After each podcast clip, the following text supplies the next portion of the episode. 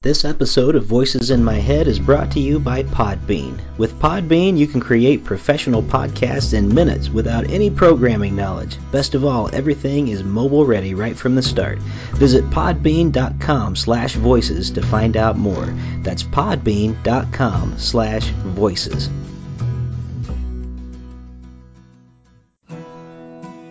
Welcome to Voices in My Head, the official podcast of me, Rick Lee James. I'm a recording artist, a singer, a songwriter, an author, a worship leader, and an ordained minister in the Church of the Nazarene. The Voices in My Head podcast is where I discuss music, movies, books, pop culture, theology, and more with friends, colleagues, and sometimes just by myself. Now make sure to let me know what you think of today's episode by leaving me a review on iTunes or by tweeting at me at Rick Lee James on Twitter and please join my mailing list at rickleejames.com where you can receive an email every time a new episode is released. And by the way, in case you're interested in a daily dose of kindness and encouragement beyond this podcast, I also run the Twitter account at Mr. Rogers Say, where I post daily quotes from Fred Rogers, one of the voices in my head. Well, I guess that's it for the intro, so sit back, relax, and listen to the latest episode of Voices in My Head. Brian Zahnd is the founder and lead pastor of Word of Life Church, a non denominational Christian congregation in St. Joseph, Missouri. Brian and his wife Peri founded the church in 1981. Brian is also the author of several books, including Sinners in the Hands of a Loving God, Water to Wine, A Farewell to Mars, Beauty Will Save the World, and Unconditional The Call of Jesus to Radical Forgiveness. His new book, Postcards from Bab- sorry, Postcards from Babylon, The Church in American Exile, releases on January 14th, and we are going to be discussing that book today. Brian Zahnd, welcome back to Voices in My Head. Thank you, Rick. Good to be with you again. Well, you know, Rick, I think, uh, you know, I think I've done like a million podcasts somewhere, somewhere but I know factually that you're the first podcast I ever did. Is that right? Well, what an honor. what they were. Oh, it's just like, you know, sort of like talking on the phone. oh, yeah. well, you know, and that was a really special one to me, too, because I had just read Unconditional, and I thought, wow, what a powerful book, and I needed it in my own life at that time. And I was just getting started podcasting at that point, and uh, I think this is maybe the fifth or sixth time you've been on the show, and so I'm, I'm so so glad to have you back again. I actually felt bad last time because I was having internet trouble and I had to cut the interview short just because everything kept cutting out. But so hopefully today, knock on wood, it's all going to be perfect audio for our listeners today. But I really enjoyed the new book, and I know a lot of people are going to be very excited to read it when it releases on January 20. Or sorry, I'm messing it up. January 14th, not 24th. Uh, but on January 14th, your newest book, Postcards from Babylon, The Church in American Exile, releases. And in the foreword of the book, Walter Brueggemann writes a pretty good assessment of what I think you're trying to accomplish here. And Brueggemann writes this, and I'm just going to read it for the listeners to hear. It says, The more I learn of Zahnd's work, the more I have deep respect and appreciation for his truth telling. The book is a reprimand and an invitation to his fellow evangelicals about how the way has been lost and what it will mean to come home.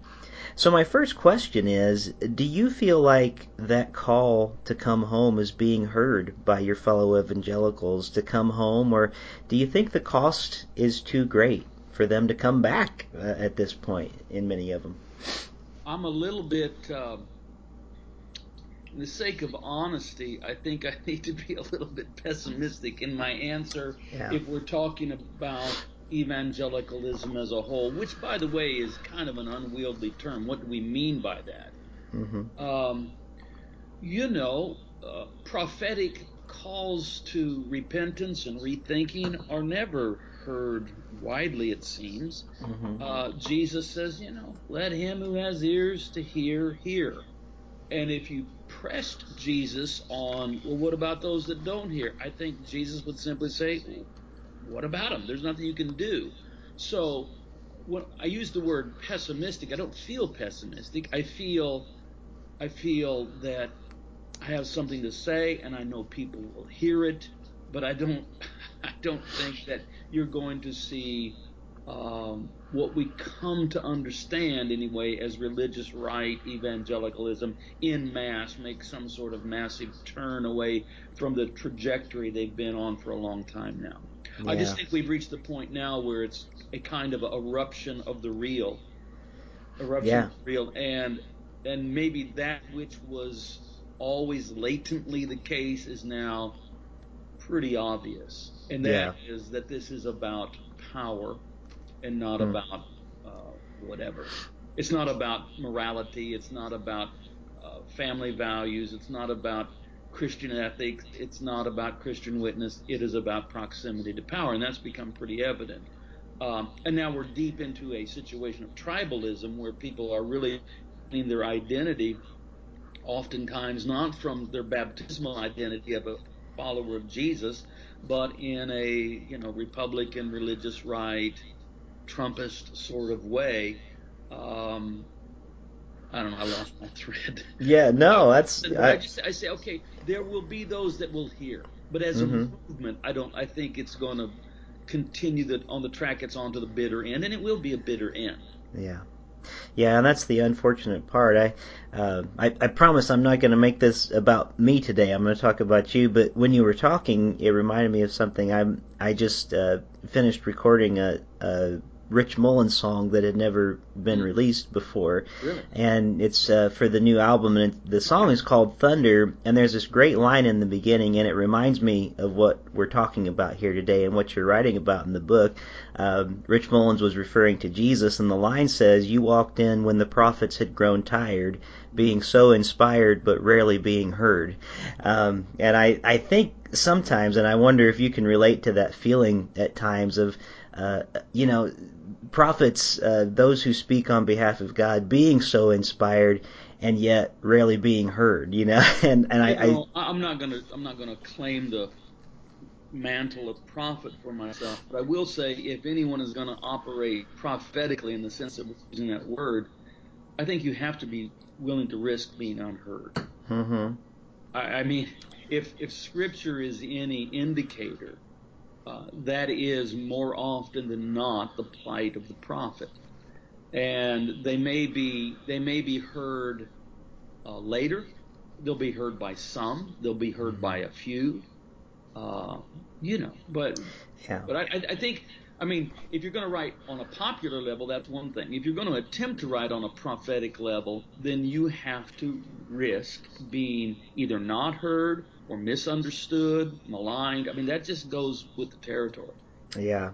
And I think that's a lot of what is happening and uh, when when someone writes as directly as you do and preaches as directly as you do um, which I feel like is pretty straightforward Jesus uh, you know it often comes across as well you you just you just must be some liberal democrat or something and you're going no this is this is gospel it doesn't fit into those categories that we're talking about exactly right but but uh, you know in the first chapter of, of your new book um, you talk about growing up in the Jesus movement, and I've heard you talk about that before, and it's it's a wonderful testimony to kind of hear how you came up in that, and and I'll let readers kind of dive into that and, and hear more of your story, and you, you, deal with some of that even in some of your other books, but. Um, growing up in the Jesus movement, you talk about how the movement understood how countercultural Jesus really is, and you write that the Jesus of the Gospels is far more suited for an FBI wanted poster than for being the poster child of American values. And I wonder if you could unpack that a bit for our listeners. Well, here I am.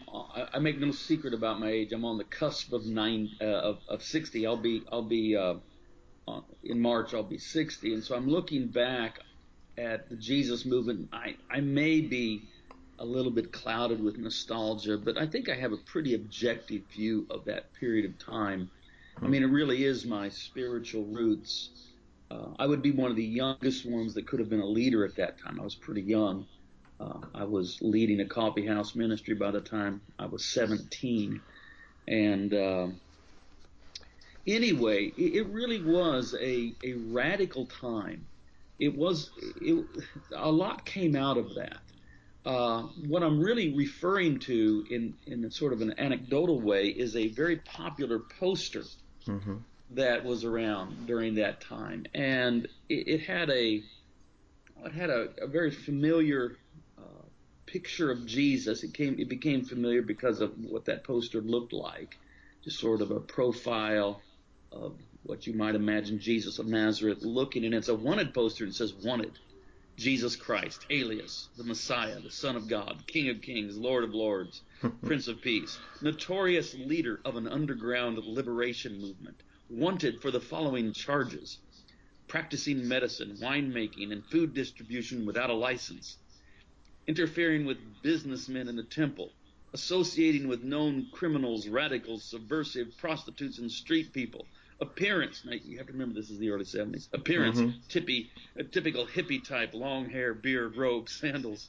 Hangs around slum areas, few rich friends, often sneaks into the desert. Beware, this man is extremely dangerous. His insidiously inflammatory message is particularly dangerous to young people who haven't been taught to ignore him yet. And then at the very bottom of the of the poster in large letters. It says, "Warning: He is still at large." you know, I mean that that could be a bit of Christian kitsch, and yet I think there's something really powerful in that. Mm-hmm. That that the Jesus of the Gospels is always subversive and dangerous to the principalities and powers. Hmm. And let, let, me let me attempt a, a, a, succinct definition of what I mean by principalities and powers, because I don't want to just throw that around and assume people understand what I'm saying. Uh, the principalities and powers are the very rich, the very powerful, the very religious, the institutions they represent, and the spirit that operates through it all. Um, Jesus is always a challenge to those sorts of institutions, structures, principalities, and powers. And uh, the Jesus movement seemed to understand that. Now we got a lot of stuff wrong. Our eschatology was a train wreck, and there mm. was mm. lot, and and there was there was definitely uh, more than a little bit of youthful arrogance, and sometimes we felt like we could just, you know, on our own reinvent the church. Uh, so there were a lot of mistakes made, and yet the understanding, the the intuition that Jesus was radical and did not fit comfortably with the uh, established institutions of Americanism, that we got right. Hmm. Yeah. Well, and, and, I I love that poster, and I had seen that before, but it had been some. Yeah, it had been some time since I had seen it, and I was so glad to be reminded of it again. Um, and I I really do think it's interesting the way that counterculturalism seemed to have been captured with the Jesus movement in a way that I don't think I hear as much in the church today. Um, and I've often thought, uh, especially over the last couple of years, um, when we've seen uh, a lot of Christians just so throw in with the empire, so to speak, um, we've kind of lost that idea of us being different as Christians mm-hmm. and us sort of being the what you know William Willimon and Stanley Hauerwas as they talk about in their books about the resident aliens and being a a, uh, a colony of heaven here on earth that live differently and act differently, and um, and I I really appreciate the way that you are bringing that out in this new book. That you know what Christians we really are supposed to be different and and not in the ways you might think if you only follow like the pop Christian politics of the day. We are really supposed to be different people and and transcend any of those things. And you talk about in the book um, not just about Christians, but how in Scripture the early followers of Jesus were called the Way, mm-hmm. and and uh, the followers uh, they were um, what made the followers of the Way so radical was that they worshiped. It wasn't that they worshiped Jesus as God, but that they worshiped him as emperor. And that is a very important distinction that I think is lost on those of us today who are near America, uh, American evangelicalism. And have you found that to be a hard teaching for the people that you minister to week after week at your church? Uh, well, I've been I've been teaching this for about 14 or 15 years. And so I think in my own local church, I'm making some headway. Mm-hmm. But uh, it really is seminal confession of the early church and really of, of Christianity itself is this: Jesus is Lord. The problem is, uh, 2,000 years removed from its original proclamation, it has become very tame, very tepid.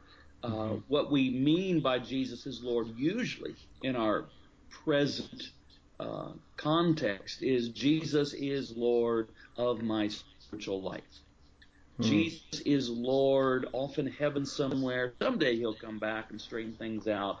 Uh, but right now, as if we're talking about running the world, we leave that up to the politicians and the governments, and Jesus is Lord of my spiritual life. Of course, the earliest confession of Jesus as Lord had nothing to do with that. Hmm. Uh, for example, terms like Lord, Son of God, Savior of the world, Prince of Peace were all imperial titles given to the emperor by the Roman Senate, and they would appear on the coins, which was the means of mass communication of the day. So on you, you would have a picture of the emperor on the coin, say the, the a denarii or something like that, mm-hmm. and then you would have one of his imperial titles, and one would be Lord. So when Christians confessed that Jesus is Lord, they were saying that by implication Caesar is not. Yeah. Uh, Rome was remarkably religiously tolerant. Uh, they understood that if they were going to be a vast continental size uh, empire, or even bigger than that, that they had to have a certain amount of tolerance for local religions. Christians, the early Christians, were not primarily persecuted over some religious conviction. In other words, if Christians said, uh, well, we're going to teach people, we're proclaiming a gospel that announces how people can go to heaven when they die. The Roman would have said, yeah. we don't care. You can go anywhere you want when you die. Yeah. now, well, the early Christians were not just telling people how to go to heaven when they died. They were announcing that the world had a new emperor. And yeah. now the world needed to acknowledge this need, be baptized in Jesus' name and be a part of this salvific eruption into the world that Jesus called the kingdom of God and that Christians summed up by the confession, Jesus is Lord. I'm afraid a lot of that, most of that has been lost post Constantine, post Christendom. And mm-hmm. now uh, it's America more than any other nation right now that wants to carry, um, I don't know what I want to call it, to carry the, the, the torch for Christendom. That is, right. for a, a marriage of the kingdom of Jesus and the nation state. Yeah. But it makes a pretty ugly marriage, that's for sure, when it comes together. What, what happens? What happened was, um, you know, for 300 years, the church was a rival to the Roman Empire, and it was necessarily subversive and countercultural, and at times dangerous. Uh, but then when you had the so-called conversion of Constantine, I say so-called, I think I can say that. I mean, even Constantine himself delayed his baptism until his deathbed, which was not the Christian practice. I think mm-hmm. Constantine acknowledges that you really can't be an emperor and a Christian simultaneously. And so he waited till his deathbed for his baptism and his actual becoming of a Christian. Well, once the church decided that, well, uh, we're going to attempt to heal the world through an emperor who wields the sword, then it becomes uncomfortable. Well, what about Jesus? That's that's when Jesus gets mm-hmm. promoted to Secretary of Afterlife Affairs, as I as yeah. I, so Jesus' job now is to get our souls into heaven, but the running of the world we're going to leave to the emperor. And and and so that's where it begins. It's 17 centuries ago, and then you have these various empires that are hosting the church, uh, the church flirts around with that, whether it's Byzantium or Russia or whether it's Spain or Portugal or Britain or Germany. Uh, now we're seeing the United States do that. So this is a this is not a new challenge, but it's a challenge that is to be a Christian, to be faithful to Christ in a church that's hosted by a by a global superpower. There's a challenge to that that we can't back away from. Yeah. Well, and it's um, it's a, a difficult time as a Christian, I think, in this country because yeah. the lines are are very blurred. And um, you know, just yesterday, I think it was, uh, I, I saw an article online, and, and I'm sure you'll relate to this. And uh, your book is not about Trump or Trumpers or anything like that, but it, but it, you know, you talk about it a couple times. I addressed and I, a little bit toward the end, yeah. Yeah, and um, and in an article, I, I think you would resonate with this. Uh, Daryl Lackey wrote an article that was published on uh, Patheos on January 1st. And uh, he said if we were to use the standards evangelicals have applied to all presidents before Trump, when it came to sexual ethics, marriage, and character in general, a case for Trump could never have been made without a, a resort to straight up hypocrisy, right. which is exactly what happened. And um, and I think that and that, that hypocrisy is evident. Yes, it's it's. And and the sad thing is, I mean, look, you know, I I, I have certain political opinions that might reflect poorly upon President Trump, but that's not really my primary concern. My primary mm-hmm. concern is the church. Mm-hmm. And that the evangelical church that has been characterized by a zeal for personal evangelism is squandering its witness, mm-hmm. and that the rest of the, you know, whoever the, the the people that we might hope to be able to speak to about about Jesus as Savior see that for what it is, and it's blatant hypocrisy, and suddenly they're not interested at all in, yeah. in our message. It's doing a lot of damage to our witness and, and making us less and less um, countercultural, as yeah. you, you know, have for, talked about during the process of writing the book, uh, my working it was always clunky, but my working subtitle was making Christianity countercultural again. Hmm. And finally, I sensibly abandoned that and went with Church in American Exile, uh, which but they're saying the same thing. Yeah. We have to see ourselves as exiles, and yes. so that, that's where I draw upon the experience of the Hebrews in, in Babylonian and Persian exile, and also the early Christians living as exiles, because Peter adopts that terminology for Christians living in the Roman Empire. They yes. weren't they weren't literal political uh, ethnic exiles. They had become exiles because of their baptism. Suddenly, yes. they were no longer at home in the empire. Mm. And so I, I guess if I were going to sum up what I'm attempting to do in the book, although you know, I don't know if this is a fair summary, I, um, Christians in America really need to see um, America not as a kind of biblical Israel, but as a kind of biblical Babylon. Yes. And then we mm-hmm. have to learn how to live in fidelity to Christ as citizens within Babylon so that we we seek the well-being of the city that God has caused us to dwell in, you know, to use Jeremiah's language, and yet there's a line we can't cross. Mm-hmm. And so you see that that's what Daniel's all about. You see, you see how Daniel and his friends they can they can even be in the employ of the empire, mm-hmm. uh, but they must always understand that there are there that they have to be willing to risk fiery furnaces and lions' dens and that sort of thing. Yes, and and I especially wanted to point that out to listeners because the the section in the book where you talk about that is very powerful, and, uh, and I've even heard you uh, preach online before about that, and and um, have tried to convey to people at my own church, you know, the idea that uh, like you've talked about before, we can be like Daniel and be a part of it until we can't. And there's a there's a sense in which we have to understand who Lord who our Lord really is and what He allows and what He doesn't allow. And um, and again, that gets back to the counterculturalness. I wish I could remember where I had had read this years ago, um, but I remember a while back when I was a youth pastor, which has been over 10 years ago now. Um, but I, I read an article to some teens at the time uh, about a Jewish boy um, who would not play basketball on the Sabbath, but he was the star basketball player of his team. Oh yeah, that's that's uh, yeah, I know this book. Yeah, and I can't. I, my my mind is just not up today. I didn't get much sleep last night, so my recall is not very good. I believe. Uh, yes, I think you're right. I think you're right.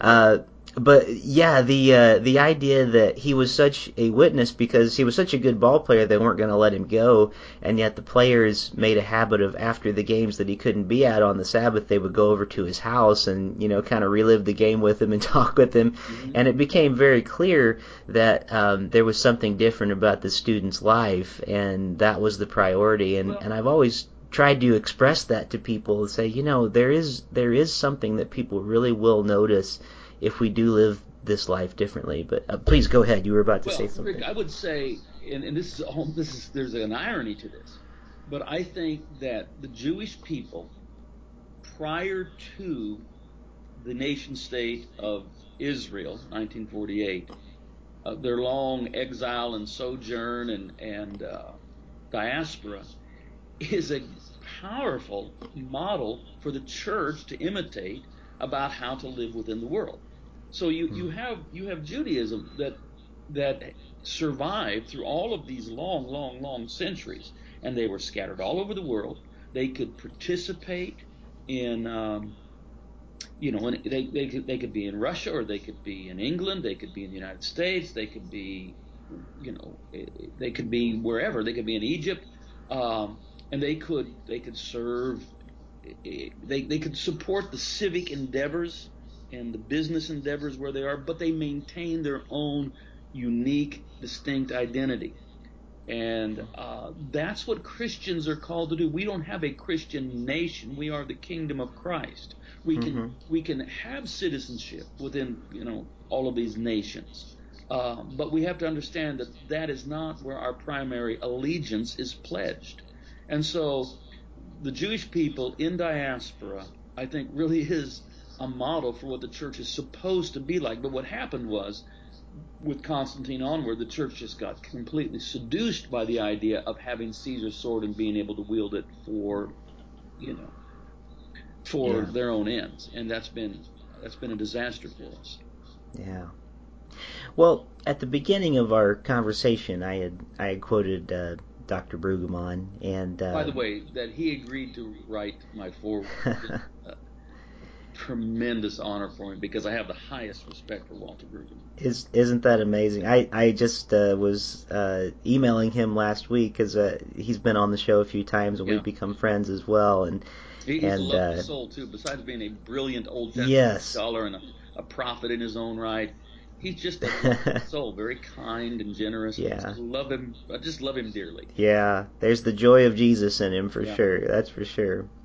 But when when we kind of started, one of the first questions that I had to do was a, a little bit with what he had written in the foreword, and I, I want to just kind of bring it back around to that for a moment as we start to wrap up our conversation today, because one thing that he summarized what you're trying to do in this book, and I agree, is um, you're you're trying to get us to tell the truth you know, and trying to get evangelicals especially, um, but really anyone who has ears to hear, um, to sort of return. And uh, there's right. this this idea of, um, you know, in, in Hosea there's a beautiful passage about God uh, wooing his his uh, his adulterous wife back to him. You know, and there's this idea of like the the call that we have, but it's not an easy challenge. And there's you talk about yourself in the book sometimes where you've had to make some choices of being countercultural um, and even refusing some speaking engagements and things. And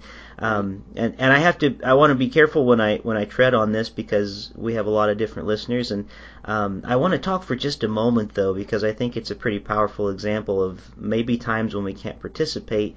Um, the story you tell about uh, being invited to be on Paula White Cain's show. Yeah. and uh, and I've had Jonathan Cain uh, from Journey on the podcast a couple of times and her his uh, and Jonathan is married to Paula. Right. And we didn't really talk to Paula that much. It was interesting to hear Jonathan's kind of story about his return uh, to faith through the years, and I was actually shocked uh, to find out they were married through all that. Um, but but it, but it was very interesting just to, to hear different sort of converging stories about faith. And I wonder if you would mind telling us the story because this goes back to well before uh, Trump was running for president, years beyond that, back to when you had written the book Unconditional. And there's a story you tell in the book about refusing an invitation to be on the show. And I, I wonder if you could maybe just sort of relate some of that. And the reason I'm asking that is because I feel like it is a pretty good example of maybe some of the ways where we as Christians might have to at some point say, I just don't feel comfortable participating in this. Yeah, I, I can see when it happened. I'm, I have a copy of my book Unconditional. I'm picking it up right now and thumbing through it looking for the copyright date, 2010. So this is when this happened. In mm-hmm. 2010, we're talking nine years ago now because it did mm-hmm. come out the first year.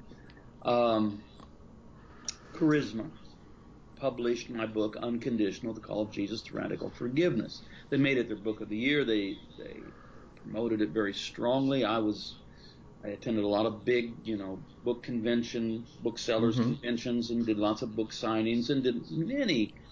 This is this is a little bit pre-podcast. So I did a lot of radio interviews. I did some television interviews. I think I was on Daystar, TBN. You know, I just you know, I was happy to go on and talk about uh, forgiveness in the light of Christ. Mm-hmm. Then the publicist scheduled me to appear on Paula White's show, and I balked. And mm-hmm. I just said, you know, that's that's a kind of consumerist Christianity that I just don't care to be identified with. And I, I just it was a personal conviction, and so I just simply told the publicist I'm going to decline that. I'm not going to appear on that show. That's all I said, and I thought that would be the end of it, and it wasn't. And uh, then one of the head people in the in the organization called me and tried to twist my arm, and I said I won't do it. And then I don't I don't want to name names here, but but uh, the top guy mm-hmm. at the at the publishing company called me three times in one day, and finally I said, look, I, he said he said, well I understand you know I know Paula's been divorced and but it wasn't her fault. I said it has nothing to do with that. Mm-hmm. And now I'm going to use some strong language. I said the reason I'm declining to appear on this show is essentially uh, Paula White represents a different religion than what I'm trying to represent in Jesus Christ. And the best example I can give of you, this is I'm telling this to the publisher, is that she mm-hmm. regularly has this guy Donald Trump on her program. I said, what does he have to do with? She she admires him because he's you know purportedly a billionaire. Well, so what?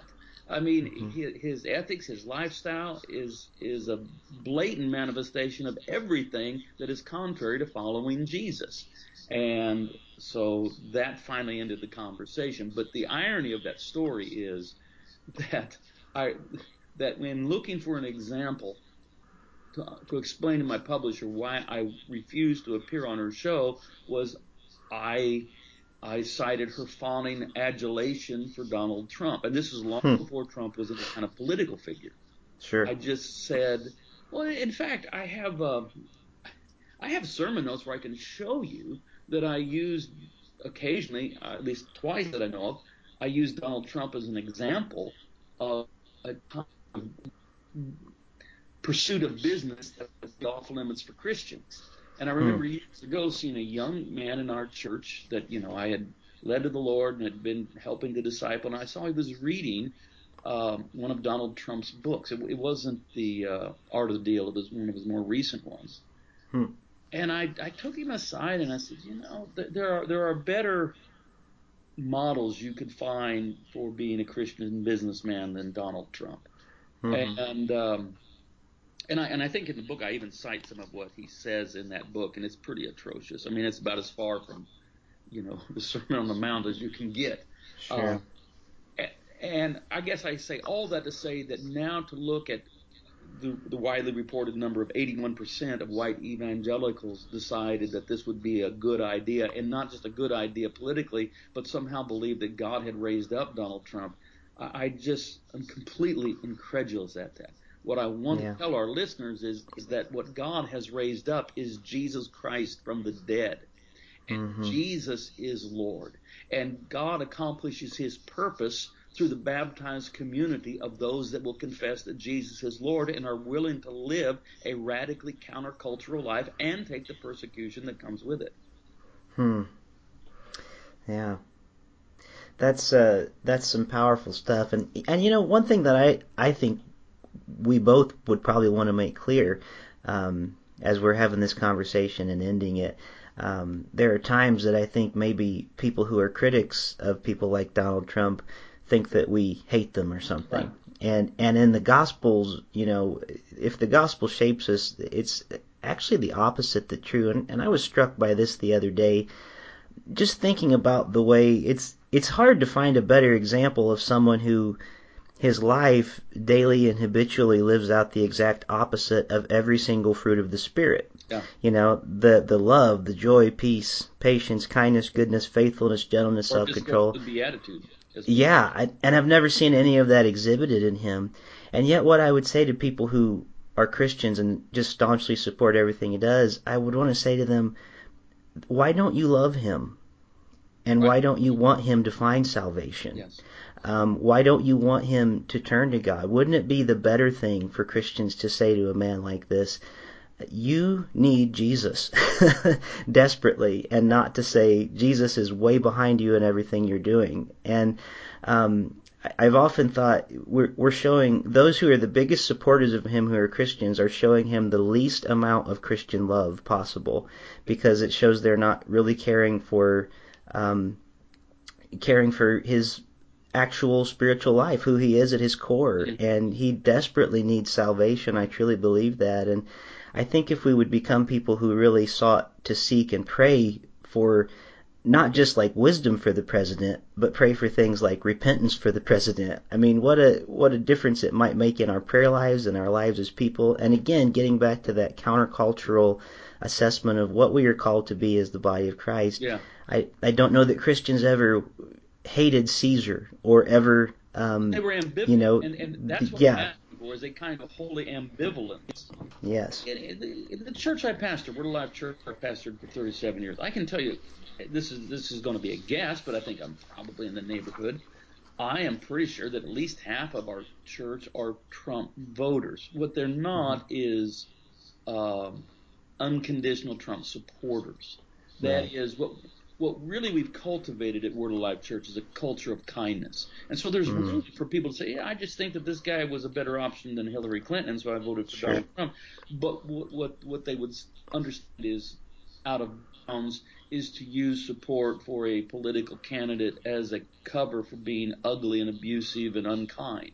Mm-hmm. So uh, Word Life is not a monolith in any way. In fact, it pretty much just represents the demographics of – the Midwest city where I pastored. Uh, sure. So we have plenty of Trump voters, but they're going to carry that lightly. They're going to say, ah, you know, this is, you know, that was my, that was how I cast my vote. But I don't think they would be using the language of God raised up and all that. I would like right. to see Christians return to a kind of holy ambivalence about whose turn it is to be Caesar. Mm-hmm.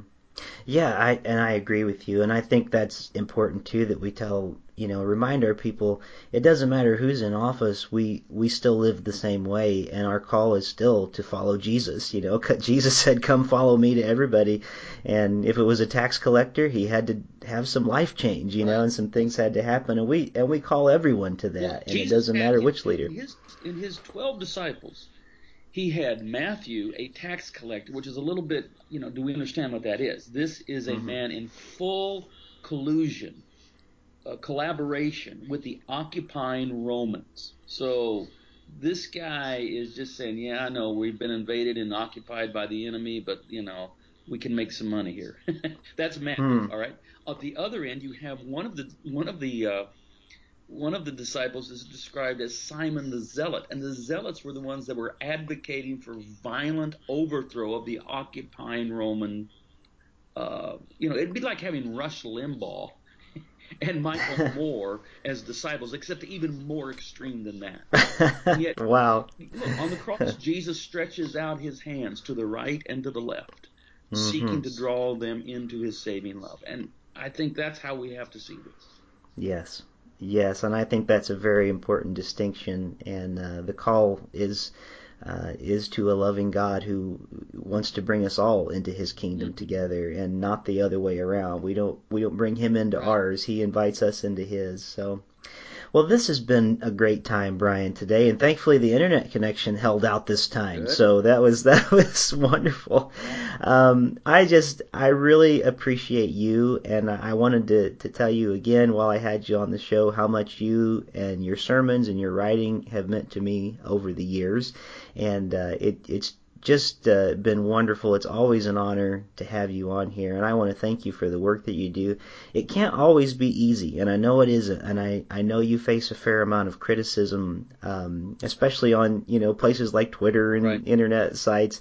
Um, but I I think you carry it uh, with with a certain grace, and I don't I don't think I ever see you um, respond in an unchristlike manner. And I know these words are hard to tell people at times, but I want to thank you for saying them and for speaking them because I think we need to hear them. And I just want to thank you for your faithfulness thank you, Rick. in that. That's, that's very kind of you. Thank you. Sure. Well, I wonder if we could, uh, as we close out our time today, this was actually from my devotions this morning, but you quote a lot from Revelation in this book, mm-hmm. and um, and this morning in my devotions, Yes, and and when I opened up the the lectionary reading this morning, Revelation two one through seven was there, and I think if it's all right with you, I'm just going to close our time together reading this passage of scripture Please because it has a lot to do with what we're talking about. Amen. Yes. And it says to the angel of the church in Ephesus, and maybe maybe I could say the angel of the church in the United States of America. maybe we could kind of uh, do that. These are the words of him who holds the seven stars in his right hand, who walks among the seven golden lampstands. I know your works, your toil, and your patient endurance. I know that you cannot tolerate evildoers. You have tested those who claim to be apostles but are not, and have found them to be false. I also know that you are enduring patiently and bearing up for the sake of my name, and that you have not grown weary. But I have this against you that you have abandoned the love you had at first. Remember then from what you have fallen. Repent and do the works you did at first. If not, I will come to you and remove your lampstand from its place, unless you repent. Yet this is to your credit, you hate the works of the Nicolaitans, which I also hate. Let anyone who has an ear listen to what the Spirit is saying to the churches. To everyone who conquers, I will give permission to eat from the tree of life that is in the paradise of God. And I think that's just a great way for us to maybe end our conversation today, that we would have ears to hear uh, what the Spirit is saying to the church. Brian Zahnd, thank you once again for being one of the voices in my head this week. Thank you, Rick. Thank you for joining me here this week on Voices in My Head. I hope you'll visit me on my website at rickleejames.com where you can find out more about me, get my music on vinyl and CD, follow my blog, and even schedule me for a concert or a speaking engagement. Better yet, even a book signing in your neighborhood. You can find all that and more at rickleejames.com. Also, it would mean a great deal to me if you could write a review of this podcast on iTunes. The more positive reviews that we receive, the more visible this podcast will be online. And now for the benediction. May the God of hope fill you with all joy and peace in believing, so that by the power of the Holy Spirit you may abound in hope. God bless you, and thank you for listening to Voices in My Head.